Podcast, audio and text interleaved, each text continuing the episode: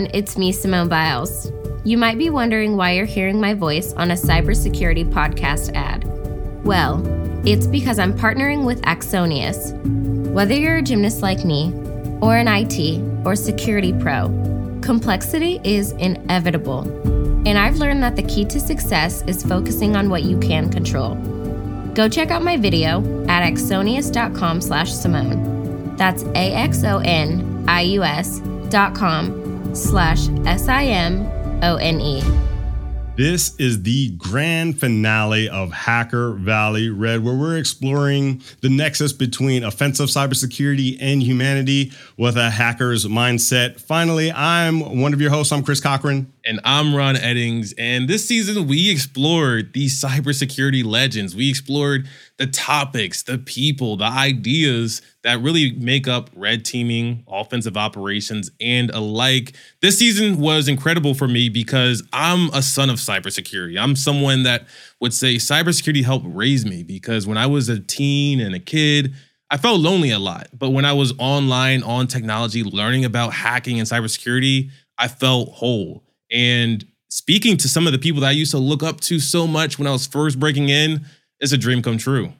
Yeah, it's incredible. And we have a very, very special guest. But before we reveal exactly who it is, we got to talk for a minute about this season. This is the last episode. I learned a whole lot about the red side of cybersecurity, even though, you know, I spent a lot of time doing some of this stuff, but really talking to the folks that are legends in the space really the red side seems to be misunderstood. There's miscommunications, there's a lack of understanding, a lack of awareness and empathy that I think we all need to take into account when we're talking about the red side, making sure that that information from the red side gets put to good use on the blue side. What was one of the big things that you learned in this season, Ron? One of the biggest things that I learned is engagement outreach, support. There's so much that we could do from a technical perspective. We could build the best tools and the best hacks and maybe even build the best company. But what happens when you don't have people to support you or support your ideas? And also, what happens when you're not supporting others' ideas and supporting the community?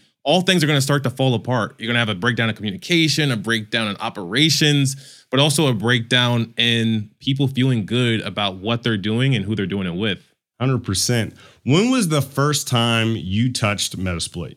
That is a good question. The first time that I touched Metasploit, it was actually the second tool that I ever used in cybersecurity. Mm. The first tool that I used was called ProRat. It wasn't open yep. source. I didn't know how it worked. But the first tool that I used where I really felt confident was Metasploit. And I would say that was in 2007. Mm, that's a long time ago. What about you? I would say, yeah, I would say probably 2008 ish. I would say the first tool I ever used was Nmap. The second tool I ever mm-hmm. used was Metasploit. And that's why we have a very special guest for everyone out there. Everyone that has been in the community, whether you've been to an ethical hacking course, whether you've played around with things like Metasploit, we have HD Moore, the epitome of a legend on the offensive side of cybersecurity. Tell everyone a little bit about the background of HD Moore, Ron. You're gonna have to listen to the full episode, but I'll give you a little taste. HD Moore is the founder and creator of Metasploit. He built it to have a community of 300 plus people contributing to this one project. But HD is also a founder. He founded and co-founded Rumble, which is a network discovery tool. So without further ado, let's go ahead and jump right into the interview with HD. What's going on, everybody? You're in the Hacker Valley studio with your hosts, Ron and Chris. Yes, sir. Welcome back to the show. Glad to be back again. And usually I'm not on my own podcast being a fanboy. You know, we run into a lot, but today I'm a complete fanboy. We have a legend on the podcast, a legend that is known for founding Metasploit, a legend that's known for co founding Rumble. Today, our guest is HD Moore, the founder of Metasploit and also co-founder of Rumble. HD, honor and pleasure to have you on the podcast. Oh, Welcome. Oh, thanks, Ron. Thanks, Chris. Thanks for having me. Absolutely. You can't really go through any ethical hacking course without touching something like Metasploit, without being touched by the community that you've basically created from that brain of yours. But for the folks out there that don't know who you are just yet, would love to hear a little bit about you and your origin story. Yeah, sure. I kind of grew up in the, the 90s of hacking things through telephone wires as opposed to, you know, internet. Moved on to IRC and all the TCP IP fun stuff in the early days there and just kind of spent my the rest of my career bouncing between consulting work where I'm doing red team work and actually breaking into stuff or building tools to automate the process of finding vulnerabilities or exploiting stuff. So I spent a lot of my time either just neck deep in random bank networks, tearing things apart, finding ways to pop e-commerce systems and steal credit cards, or going and writing the tools to find ways to automate the exploitations for that stuff. So I really love doing that kind of back and forth model of get out there, go in the field, see what kind of crazy stuff exists in the world, and then go heads down for a few years building products to exploit the heck out of them or otherwise provide great data about them. So take us back a bit. When I first got into hacking and exploitation, really cybersecurity as a whole, it was because I got hacked. Someone hacked me on AOL Instant Messenger. It was devastating. But the reason why I wanted to learn about it and do it myself was because I wanted to do it to my friends. I wanted them to have that same reaction that I felt and be surprised and have their CD ROM drive open up and close and the computer restart.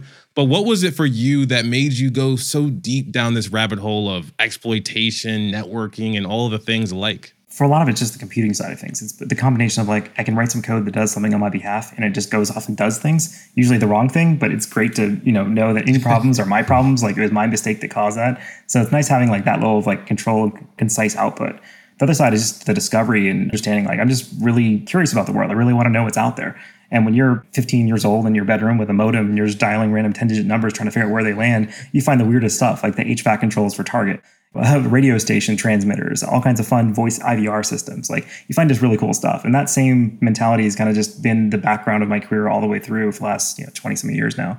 I spent some time doing like scan internet projects in the late 90s, did a few more rounds of those in the 2000s, a few more rounds in the 2010s. Like I just love going in and figuring out like how are things connected, what's out there, what type of devices are people using, what businesses actually rely on what stuff. So there's a bunch of like fun projects where we went and took like one interesting data point about the world, like UPnP exposure, and just went super, super deep on that as far as we could to figure out where it would end up. Like, what's the worst case scenario you can do now that we've categorized the entire world's UPnP exposure? So I love that stuff. But on the flip side, like that information is only as good as what you do with it. So it's also good to go build tools to say, mm-hmm. great, now I've got a way to turn your video camera on remotely and log into your house or open your door or things like that. So I feel like it's a combination of both doing the exploration and the research and then being able to actually make that practical that I love. Absolutely. We got to touch on the Metasploit project, the why of the project. What were some of the trials, the tribulations, the successes, the community impact? Tell us that whole story of how you got started and what it ended up doing today. Yeah, sure. I mean, like any project by probably a, young male who was not well off, it was mostly driven by anger and spite. And it's a great way to get things off the ground because mm. you kind of need a lot. You need that chip on your shoulder to really go through some of the pushback you get in the early days. So with Metasploit, everyone hated it, right? like my employer hated it, our customers hated it, my friends in the security space thought it was a script kiddie tool and terrible. Like it was one of those things where the early prototypes in 2002 were so terrible, uh, people just laughed at me, whatever. By 2003, we're like, oh man, you're gonna like arm the script kiddies, and this is no good at all, and oh, also your exploits suck. And then by the time we got to like 2004, I'd convinced a couple other folks to join the team and help out. And we were building some pretty useful stuff. Like it was actually some of the best exploits for all the stuff out there was coming from Metasploit then because of the combined efforts of like mm. the deep shellcode research by, you know, skape, the really interesting shellcode permutation, IDS evasion work by folks like Brian Caswell and SpoonM. So we had these just really awesome open source team we put together. And it was really just fighting against everybody else. It was fighting against the software vendors saying just hot patching Internet Explorer vulnerability after vulnerability repeatedly. And we just took dynamite to that approach. We basically built tools to find every possible vulnerability in a given space and just blow it up until it's gone. So the month of browser bugs project, we dropped like a new uh, Internet Explorer O oh, day every single day for a month straight, and we still had three or four hundred just stacked up waiting to go. It's like you know we have so many ActiveX bugs because we just basically brute force the entire space. We took that approach to a bunch of other vulnerabilities as well, and it was it was great kind of going down those paths and then finding all those kind of weird, obscure things like VxWorks debugging protocols. And we kind of helped shine the light on a bunch of different areas of software and configuration weakness that I think would have been really difficult to do if it was part of like a commercial project or not done through the community the way it was. So on one hand, we were able to do all this kind of like huge amounts of public facing work, but we got a ton of flack for it. We had folks trying to get me fired all the time, get dragged in front of boards, mm. negative press articles, uh, all kinds of fun stuff. Like my employers hated the fact that I was involved with it until it got popular enough that it became a thing. They say, "Oh, look, we've got the Metasploit guy working for us." So it was fun when that, that right. bit flipped sometime around like 2007 or something like that. It was really funny watching that flip from being like a liability to being an asset for the company I was working for. I would say that I never felt that way from like somebody working in cybersecurity that this tool was out of spite and it was enabling script kiddies. But there was one beef I had with Metasploit HD, and the, that beef was I thought I was so clever. I was learning Perl and I was learning Python. I was like, I got my bases covered for cybersecurity. And then I see Metasploit and it's all in Ruby. so what made you go down that path of selecting Ruby, even though there was other programming languages that other people in cybersecurity were so interested and excited oh, about? that was definitely Spite. so that one was funny because we had a company called Saint Corporation, which built a vulnerability scanner written in Perl. And out of the blue, they announced a product called Saint Exploit. We're like, well, that's kind of strange that this company that hasn't done any exploit work before all of a sudden has a commercial pen test product. And of course, one of our friends finally got a copy of it. They looked at it like, oh, that's basically just Metasploit 2. They just copied huge chunks of Metasploits for exploits, shellcode, encoders, just code for code all the way mm-hmm. through. And we're like, that's cool. It's open source, but like contribute back, like get in touch, like be a sponsor. Like we had no commercial aspirations at that point. Mm-hmm. We're just doing training to make the bills. But it was would have been awesome to work with someone like that, to, with a company who was actually commercializing it. But they were just such jerks about it and denying the fact they even like used our code, even though we're like looking at the code. like I know my shell code. It was so funny. so we finally said screw it. We just basically went back and rewrote the entire thing in a language that was incompatible with everything else in the world. We put it under a commercial license temporarily for about eight months or a year or so, where there was no commercial derivatives allowed, things like that. Just really locked it all down just to get like our house back in order, to feel like we actually owned our own code base again. And we basically just scraped the barnacles off that way. All the folks who are commercializing the Perl code is like, great, have fun. Now we got this. wow.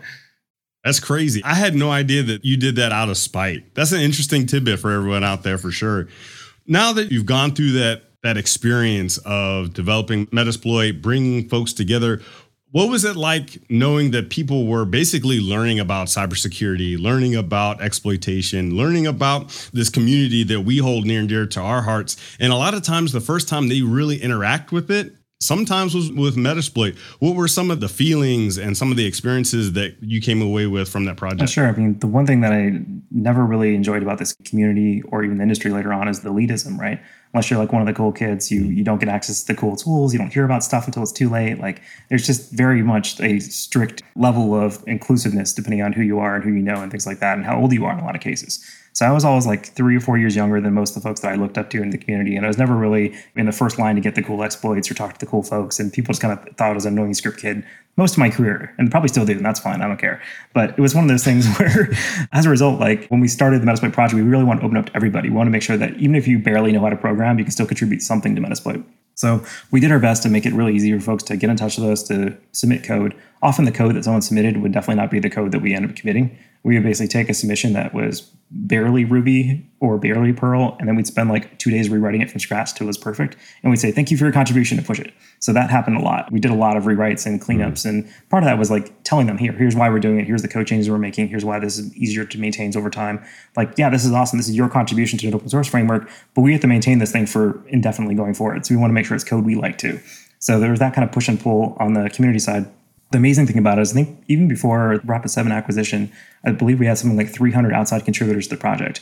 And these are folks that were putting it on their resume saying, hey, I contributed this module to Metasploit. I worked on this tool. Mm-hmm. And it was really awesome right. that so many folks were able to kind of get their start in the community or get a job they wouldn't have got before because they could point to this like open source thing they worked on.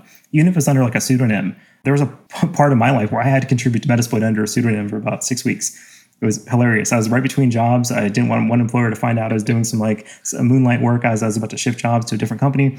So all the exploits I wrote during that period got assigned to like someone called Thor Doomen, which was like anagram of like not HD Moore.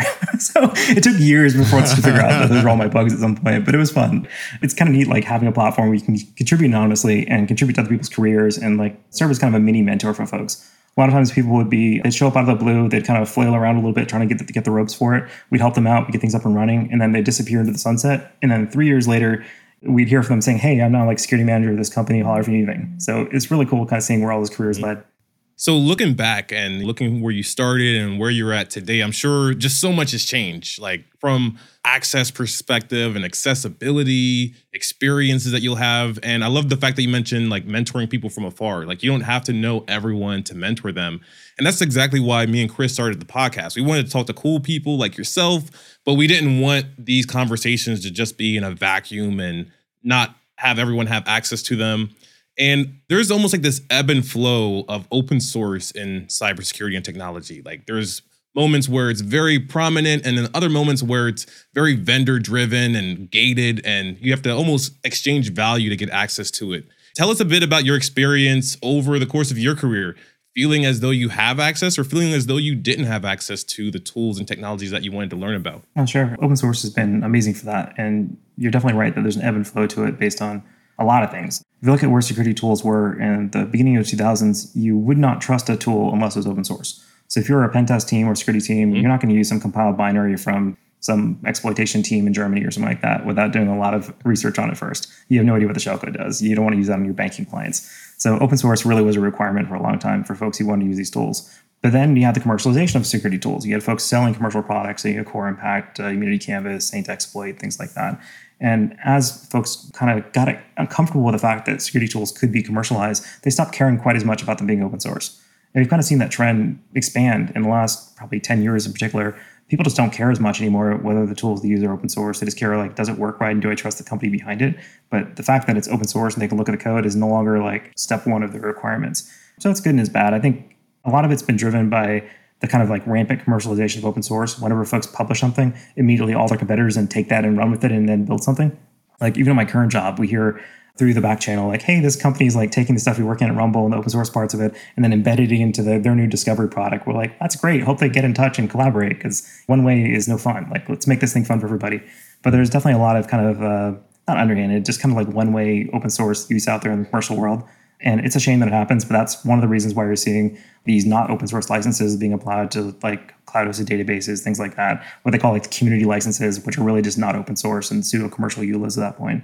So it's a shame that's going that way, but it'll go back and forth. My guess is in five years we'll go back to BSD and MIT for everything. I love like the the Go language ecosystem is amazing because everything's basically like one of those very liberal licenses by default. You have to go out of your way to use a jerk license like AGPL or GPL two or three, which are horrible for everybody, including the author, for so many reasons I won't get into right now. But I'll fight that debate any day. I was gonna say, let's go a little further into that, right? You now have sold Metasploit kudos to you. I love the fact that you did. And you've built companies. You're, you're actually building a company now with Rumble. So tell us a bit about kind of like this ebb and flow today with where you're at. Like, what parts of a product do you think should be free or open source? And then what parts of a product should be productized, maybe even monetized? Yeah, it definitely depends. Where do you want the contributions, right?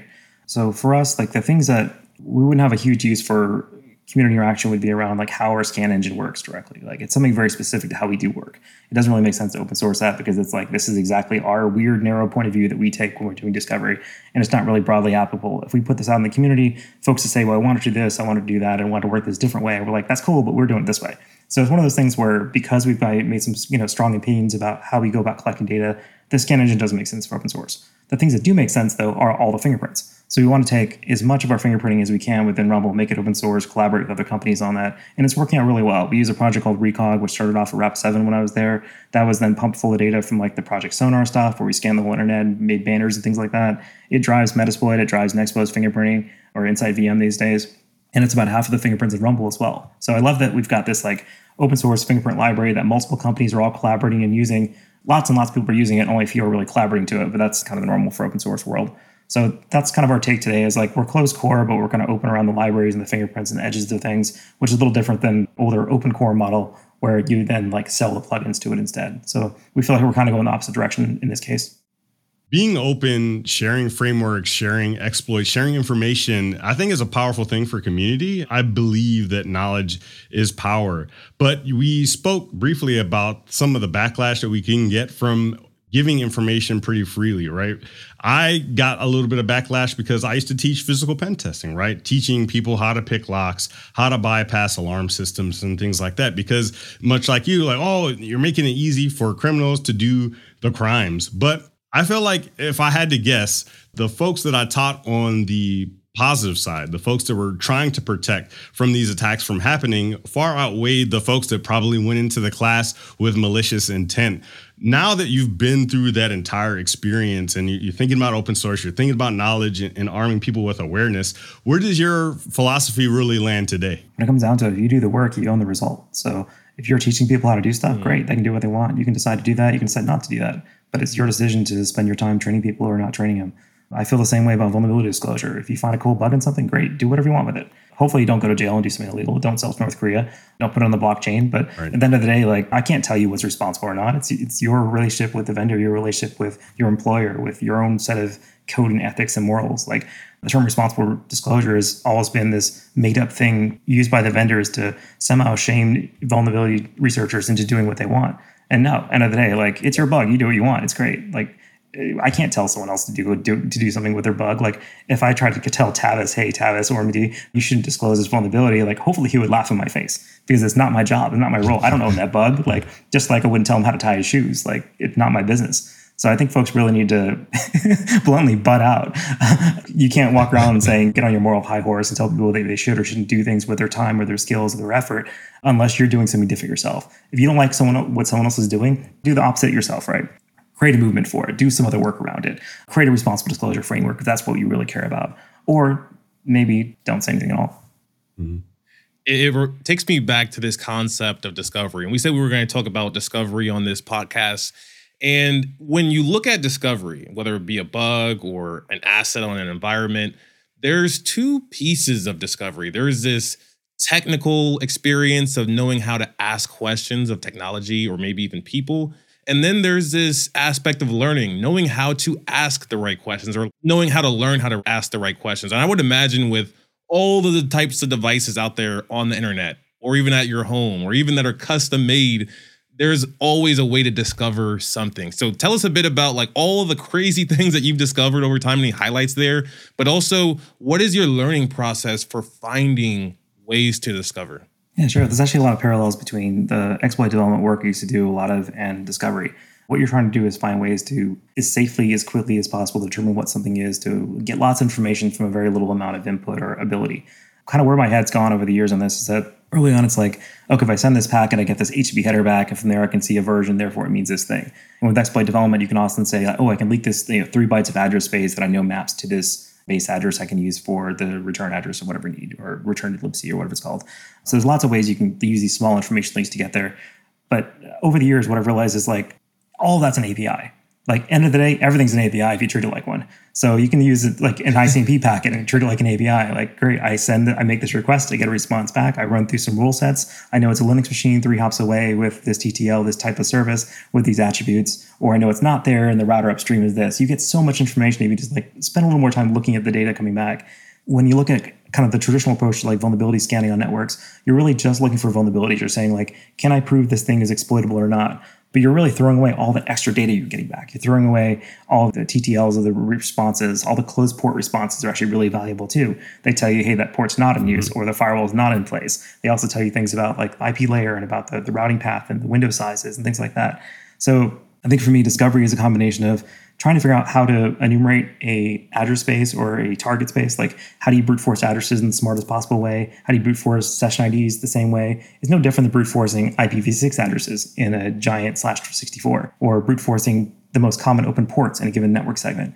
So it really comes down to like you've got your discovery aspect of determining what you need to go probe in the first place. And the second piece of that is for every single bit that I get back, including the bits that are invisible, the timing bits how long did it take to get a reply back from A versus B or from B versus C? That's all just a ton of information you can then extract and work from and build rules around and do cool things with.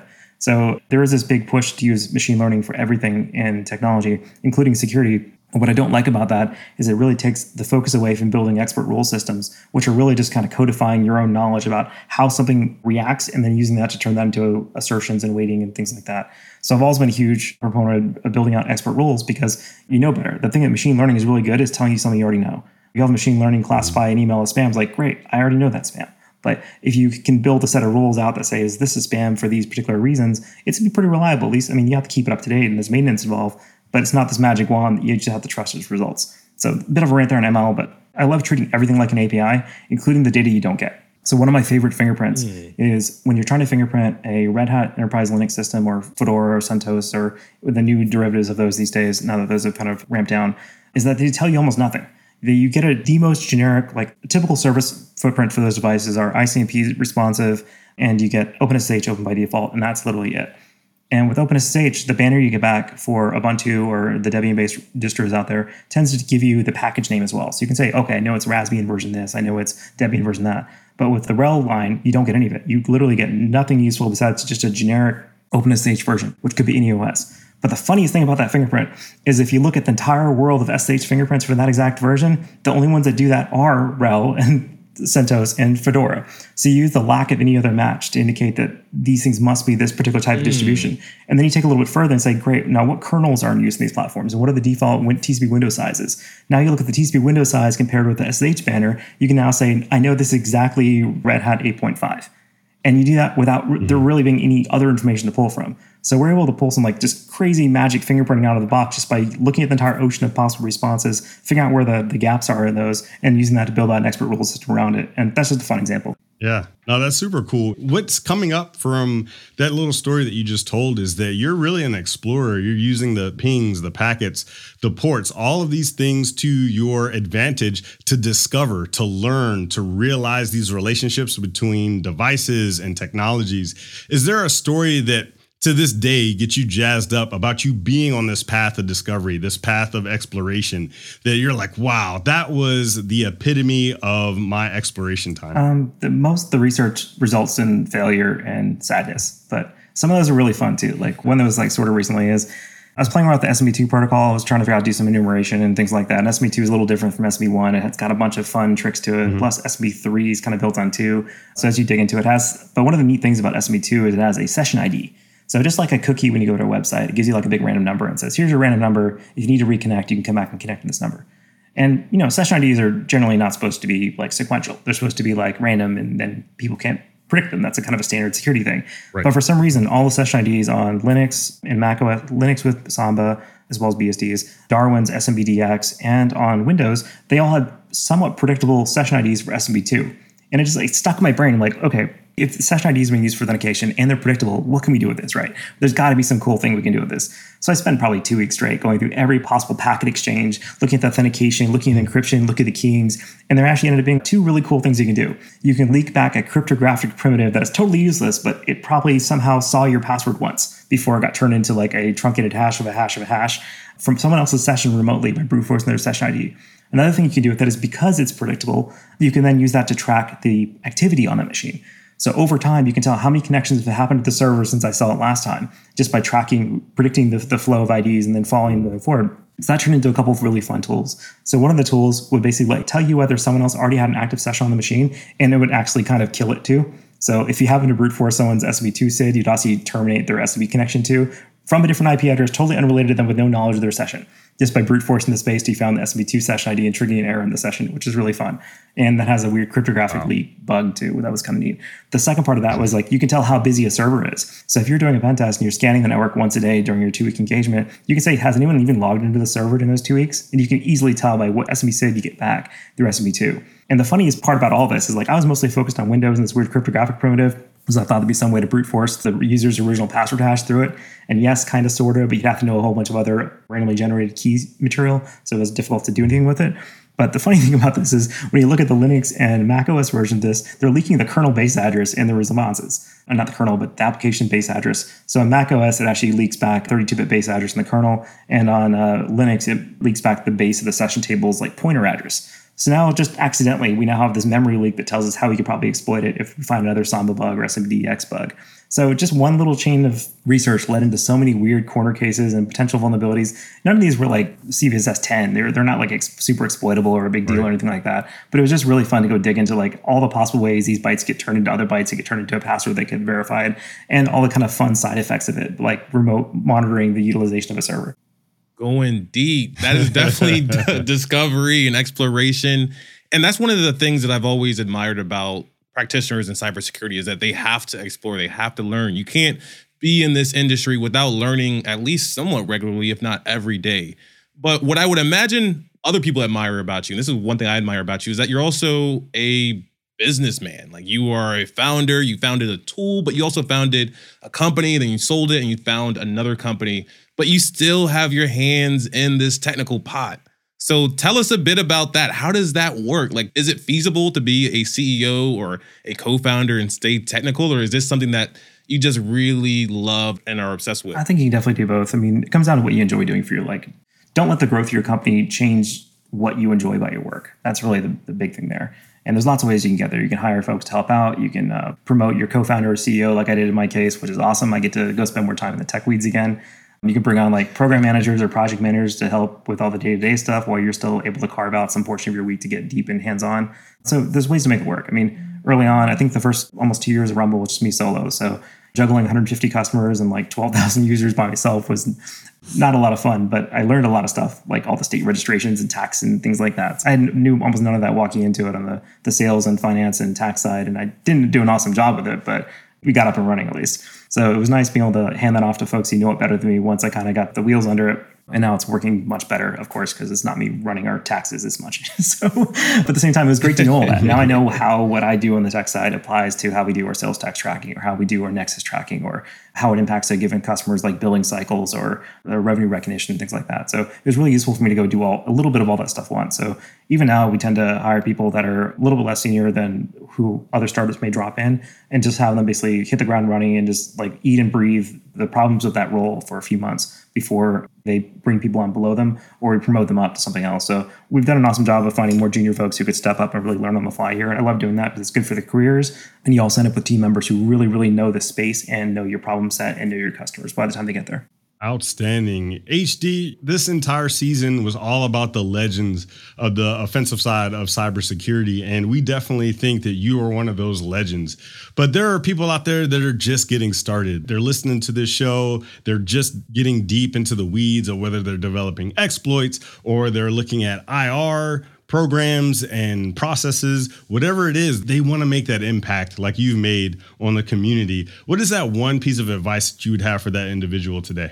Honestly, the thing that's the hardest, even for me these days, is just getting something out there. Like, get your blog post out, publish your blog post, push your tool, do your talk, do your presentation, get something on the internet, share what's on your head, put it on paper, put it on a slide deck, put in a video, and get it out there. Just get as much of your brain out in the world as you possibly can, as quickly as you can, repeatedly because even these days, like I still have like the stage fright of publishing a blog post. Like I still feel like, oh, this is stupid. No one's going to care about this. This is, this makes me look like an idiot. I want to put this thing out there. I still hate giving talks. I still find them like really, really stressful. I find podcasts really stressful. I don't like talking about myself.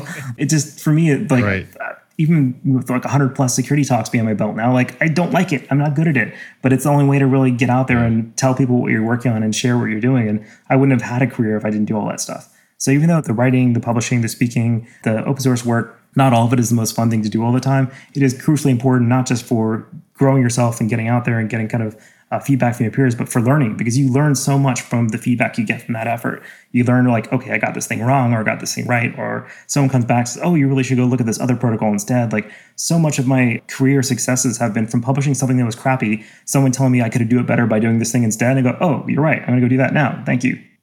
Outstanding. Perfect advice for anyone out there trying to become that legend to make an impact on our community.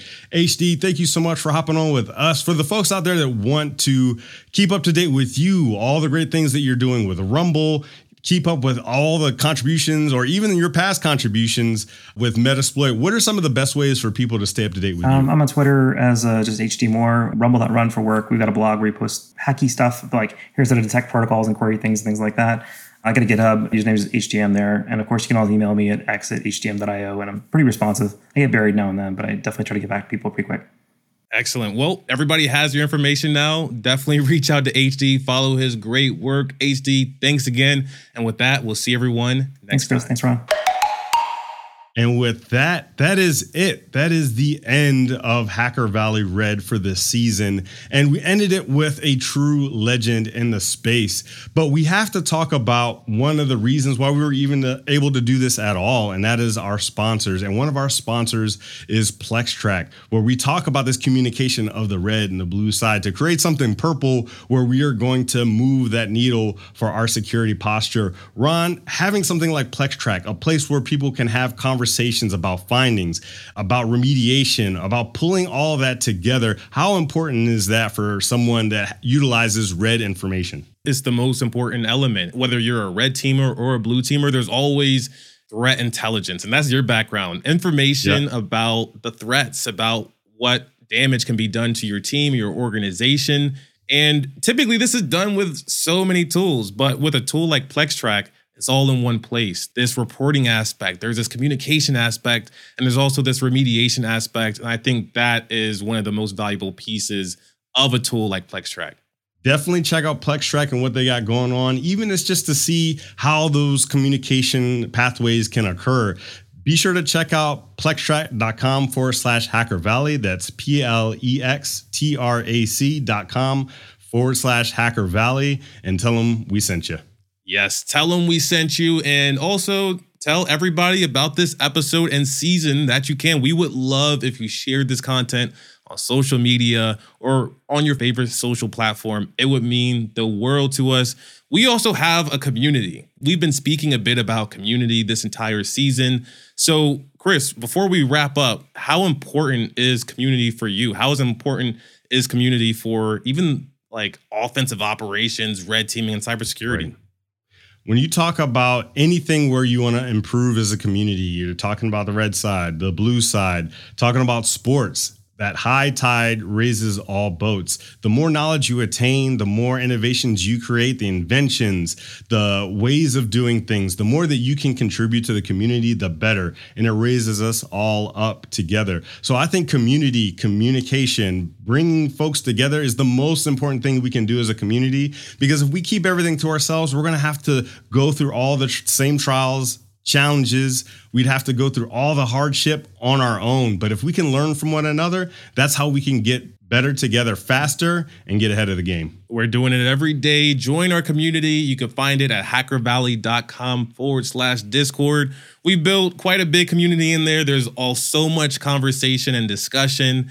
And we would love to have you. We would love to continue to build amazing content and we'll let you get back to the replay because it was such a great season. So, with that, we'll see everyone next time.